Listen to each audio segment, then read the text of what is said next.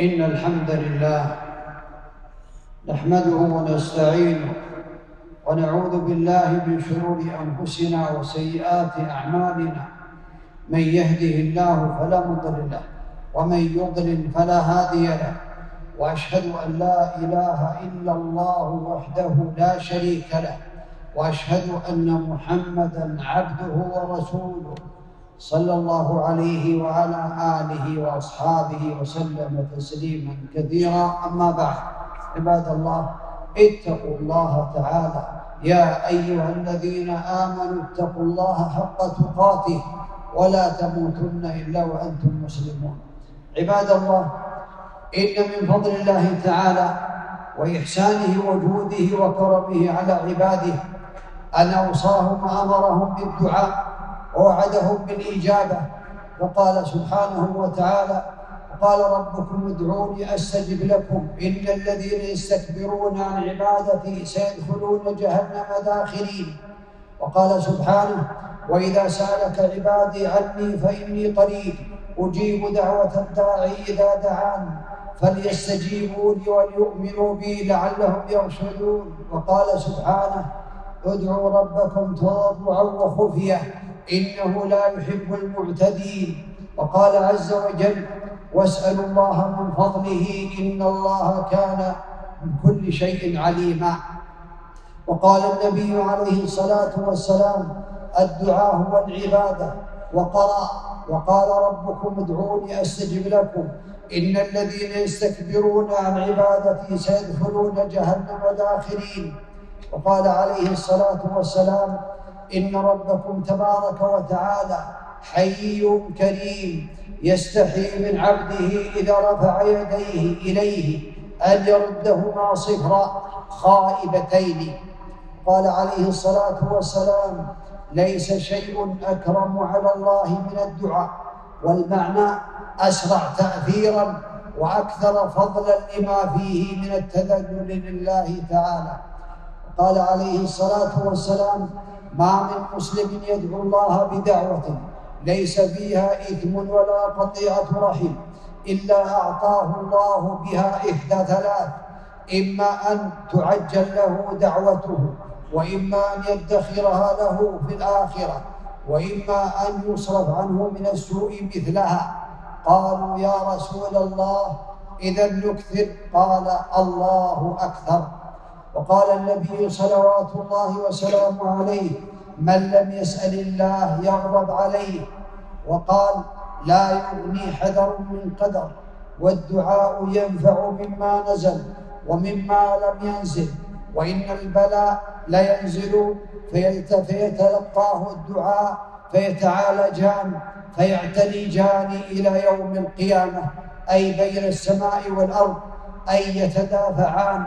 ويتصارعان. فقد يقضي الله تعالى بشيء على عبده قضاء مقيدا بأن لا يدعوه. فإذا دعاه اندفع عنه والله يعلم ذلك كله ولا يخفى عليه شيء سبحانه. وقال الدعاء ينفع مما نزل ومما لم ينزل فعليكم عباد الله بالدعاء. وقال أعجز الناس من عجز في الدعاء. وأبخل الناس من بخل بالسلام ومقامات الدعاء مع البلاء ثلاثة. أن يكون الدعاء أقوى من البلاء فيدفعه لاستكماله شروط الدعاء وواجبات الدعاء وكذلك ما بينه النبي عليه الصلاة والسلام من الآداب. الأمر الثاني أن يكون الدعاء أضعف من البلاء. فيصاب به العبد لعدم استعماله واستكماله شروط الدعاء ولوقوعه في شيء من موانع الدعاء. ثالثا أن يتقاوما ويمنع كل منهما صاحبه. وشروط قبول الدعاء من أهمها الإخلاص لله تعالى ومتابعة النبي عليه الصلاة والسلام والثقة بالله واليقين بالإجابة وحضور القلب والرغبة فيما عند الله تعالى والعزم في الدعاء فلا يقل اللهم أعطني إن شئت بل يجزم في الدعاء.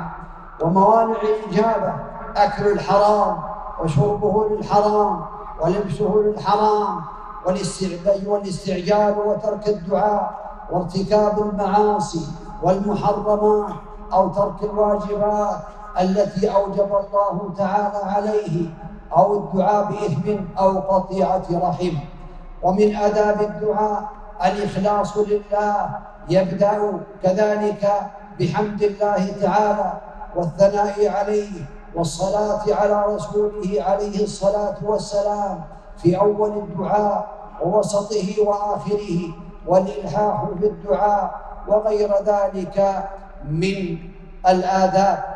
وينبغي أن يعنى بأوقات الإجابة. آخر الليل وأدبار الصلوات وبين الأذان والإقامة وآخر ساعة من ساعات يوم الجمعة. وإذا استيقظ من النوم ودعا بالدعاء الماثور ودعاء المسلم لأخيه بظهر الغيب وغير ذلك كدعاء المسافر وعقب الوضوء وعلى الصفاء والمروة وغير ذلك من الآداب.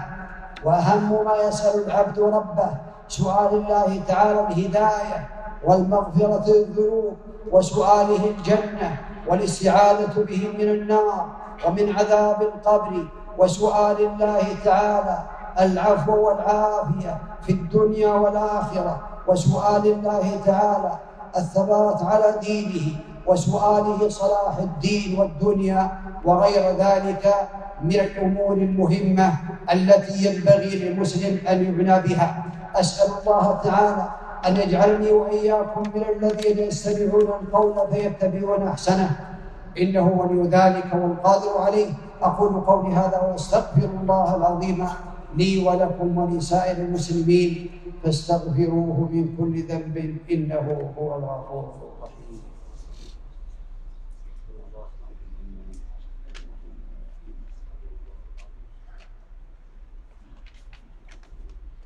الحمد لله رب العالمين والعاقبة المتقين وأشهد أن لا إله إلا الله وحده لا شريك له وأشهد أن محمدا عبده ورسوله صلى الله عليه وعلى آله وأصحابه وسلم تسليما كثيرا.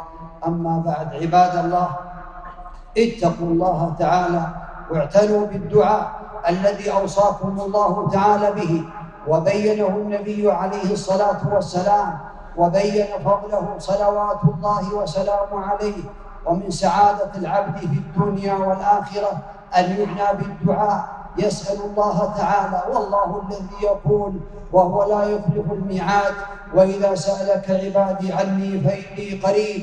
أجيب دعوة الداعي إذا دعان. فالمسلم يحتاج إلى ربه بل الإنسان يحتاج إلى ربه ولا يستغني عنه طرفة عين. ولهذا جاء في الأثر ولا تكلني إلى نفسي طرفة عين. أسأل الله تعالى بأسمائه الحسنى وصفاته العلى أن يصلي ويسلم ويبارك على نبينا محمد بن عبد الله عليه الصلاة والسلام. اللهم صل وسلم وبارك عليه. وارض اللهم عن أصحابه أبي بكر وعمر وعثمان وعلي وعن سائر الصحابة أجمعين. اللهم أعز الإسلام والمسلمين وأذل الشرك والمشركين ودمر عداك أعداء الدين. اللهم آمنا في دورنا واصلح ولاة أمورنا واجعل ولايتنا في من خافك واتقاك واتبع رضاك برحمتك يا أرحم الراحمين. اللهم إنا نسألك العفو والعافية في الدنيا والآخرة. اللهم اصلح لنا ديننا الذي هو عصمة أمرنا واصلح لنا دنيانا التي فيها معاشنا واصلح لنا آخرة التي إليها معادنا.